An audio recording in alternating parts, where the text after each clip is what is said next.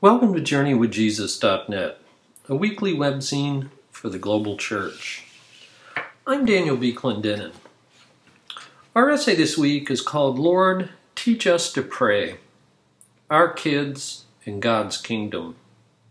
It's based upon the lectionary readings for Sunday, July the 28th, 2013, and it's a guest essay by Joan Bigwood.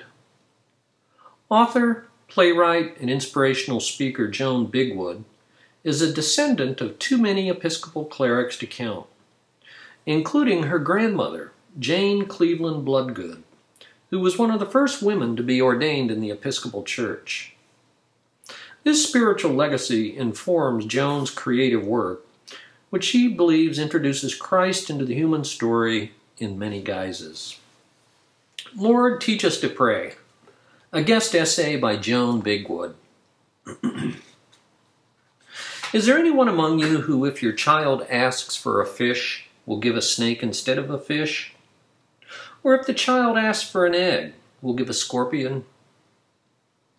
What if your child asks to be heard? Do you listen, or do you just nod?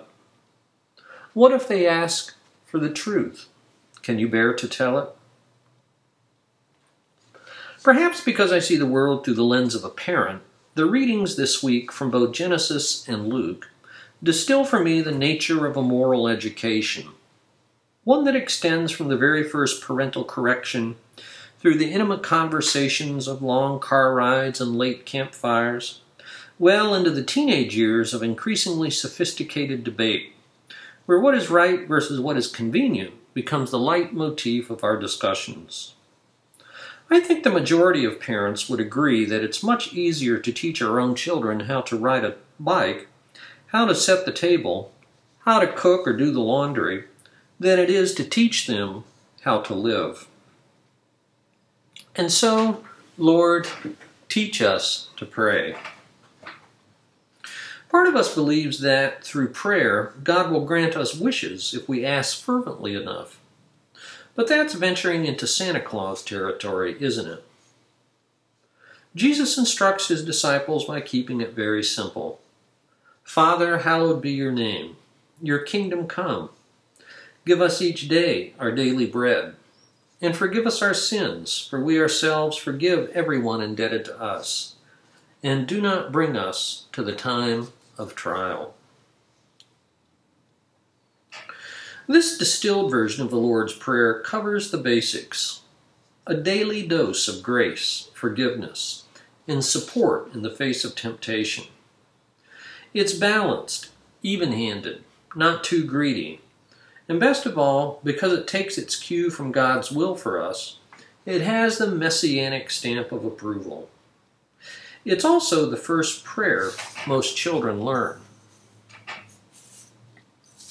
Ever since my kids were old enough to talk, I'd insist on their participating in the part of the service where we said the Lord's Prayer together. Their dad has prayed it with them every night at bedtime. It's tried and true. But it's only the beginning. Prayer in all its many forms and contexts is as individual as it is powerful. And it's our job to help our children find their own prayerfulness and to use prayer as a means of making a spiritual connection with their Creator, Sanctifier, and Redeemer. Our job as parents would be a lot easier if God were more like Santa Claus, who knows when you're bad and good and brings wonderful gifts to all the little boys and girls. Well, there's good news. God might not have a mailing address or a supersonic sleigh, but the Holy Spirit knows where the gifts are kept. I went through an artistic phase in high school. This is remarkable because I had never considered myself any kind of visual artist. My sister was the gifted artist in the family. Hand eye coordination was my forte. In fact, my mother used to see, say to me as my sister turned out another snazzy outfit on her sewing machine, or a set of pen and ink note cards, Kate is a maker. You are a doer. That was not entirely true. Kate sold her note cards for charitable purposes, for starters, but it was neat packaging, and my mother was a very busy woman. So pithiness often trumped accuracy. But then in high school, I suddenly found myself creating my own pen and ink drawings, very different from Kate's meticulous wildlife renderings. Mine were more cartoony, but recognizable, whimsical, and best of all, all mine. I started to dabble in different media, one day seizing upon an image that I wanted to create out of cut paper. A starry night sky with a gigantic zipper unzipping to reveal a rainbow. And I wrote at the bottom of the page, Seek and ye shall find. I framed it and gave it to my mother, who displayed it in her office at the Yale Divinity School for the next 10 or more years. So, it turned out I was an artist after all. This unzipped rainbow was an early attempt to express a still unformed belief. And even if crudely rendered, the message was an important one. If you look hard enough, my piece of art said, and I wanted so badly to believe, that if you really go beyond what's before you, you will find what you're looking for. In this case, a rainbow. These were the 1970s, after all. But how strongly I wanted to believe at that burgeoning time in my life that there was a giant cosmic zipper one could simply pull, behind which lay one's every dazzling dream. Seek, and ye shall find. Since then, I've adjusted my thinking. I've refined my beliefs on the topic of seeking Perhaps because I spent the past 30 years since my rainbow seeking things I could not actually find, no matter how hard I sought. Critical success in my dream career, a long and happy marriage, a firstborn who survives infancy. We are not prepared for the setbacks that await us, especially those of us who believe that if we ask, it will be granted to us. And so Luke writes Ask, and it will be given you. Search, and you will find. Knock, and the door will be opened for you. For everyone who asks receives, and everyone who searches finds. And for everyone who knocks, the door will be open. But look carefully at how this is worded. Everyone who asks receives. It doesn't say everyone who asks receives it. In fact, it's very likely that the opposite is true. What I ask for as a limited mortal with so many unchecked impulses and earthbound longings is probably not what I will receive. Because what I want is rarely what I ought to have. I'm of the tribe that believes that if I have fame and fortune, for example, I have success that just because I saw stars when I met my husband to be, we would live compatibly until death us did part. That I would not be able to survive the death of a child. So please, Lord, don't let anything happen to her. As a Sunday school teacher, I have had the pleasure at Pentecost of helping children learn about the gifts of the Spirit and to wonder at their own individual gifts that make them unique we read aloud examples of different kinds of gifts of the Spirit and how they might apply to real life situations. The idea is for the children to recognize themselves in the various scenarios and then to express artistically what their own gift might be. By the end of our time together, we've identified everything from helpers to players. It's a revelatory exercise and an affirming one. Yet, this early discernment process is only the beginning. More gifts will come to light, new gifts, special gifts. I've discovered my gift for teaching, for directing, for singing karaoke. And the best gifts of all may come in the face of terrible setbacks.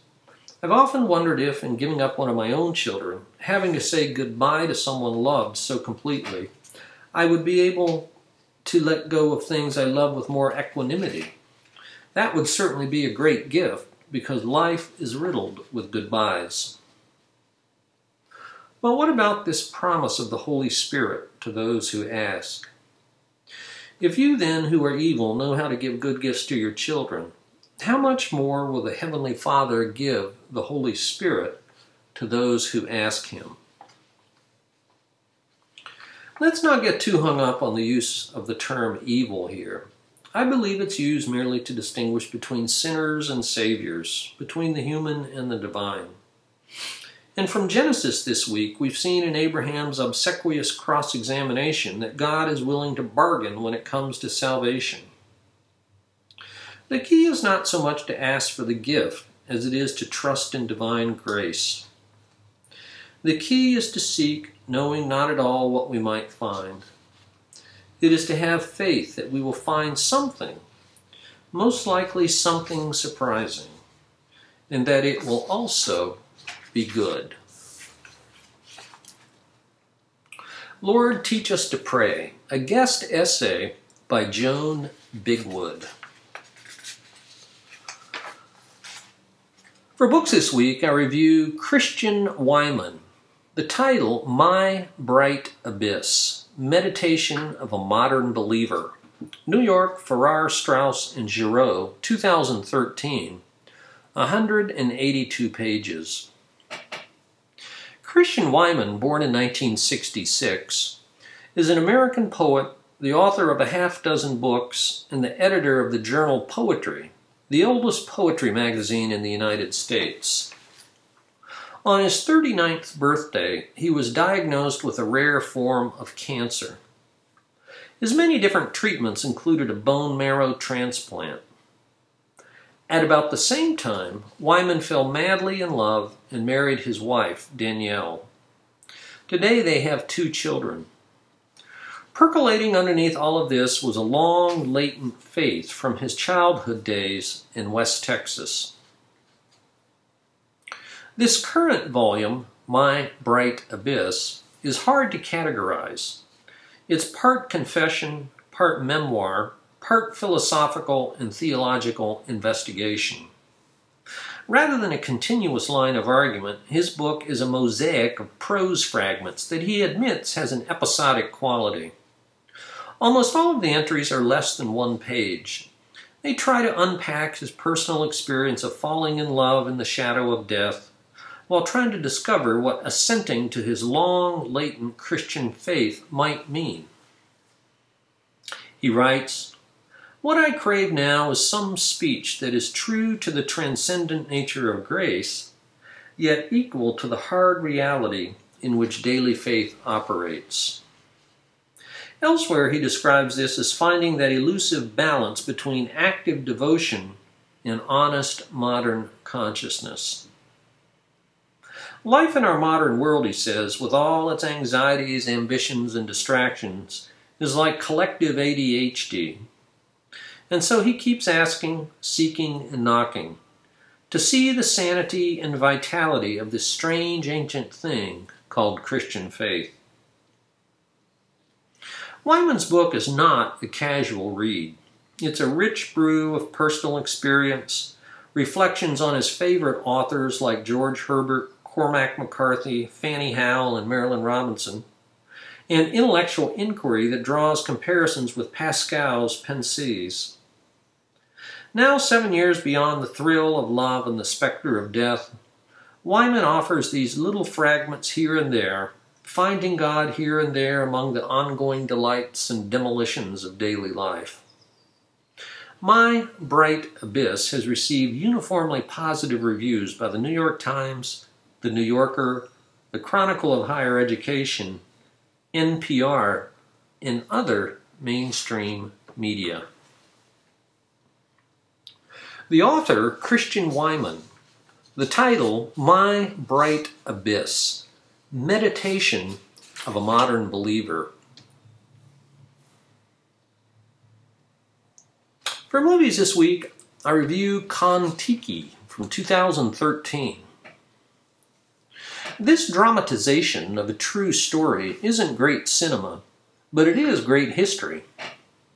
Back in 1947, the Norwegian explorer Thor Heyerdahl and five crew members drifted over 4,000 miles from Peru to Polynesia on a balsa wood raft that was built from the materials and methods of 1,500 years ago. and that provided virtually no steerage or sails. The voyage took 101 days, and all six crew members arrived safely. Heyerdahl wanted to prove that the Pacific Islands had been settled by South Americans to the east and not by Asians from the west. Yes, there are sharks, storms, boredom, swaying women in grass skirts, and melodramatic music. The real history is told in Heyerdahl's book from 1948 that's been translated into 70 languages, sold 50 million copies, and made into a previous movie in 1951 that won the Academy Award. And just for the record, several explorers repeated Heyerdahl's feat in the following decades with the longest known raft voyage drifting 9,000 miles in 179 days. Kon-Tiki from 2013. and this summer we continue our selections of Celtic poems and prayers. This one is called God's Aid. God to enfold me, God to surround me, God in my speaking, God in my thinking, God in my sleeping, God in my waking, God in my watching, God in my hoping. God in my life, God in my lips, God in my soul, God in my heart. God in my sufficing, God in my slumber, God in my ever living soul, God in mine eternity. Celtic Poems and Prayers, God's Aid. Thank you for joining us at JourneyWithJesus.net for Sunday, July the 28th, 2013. I'm Daniel B. Clendenin.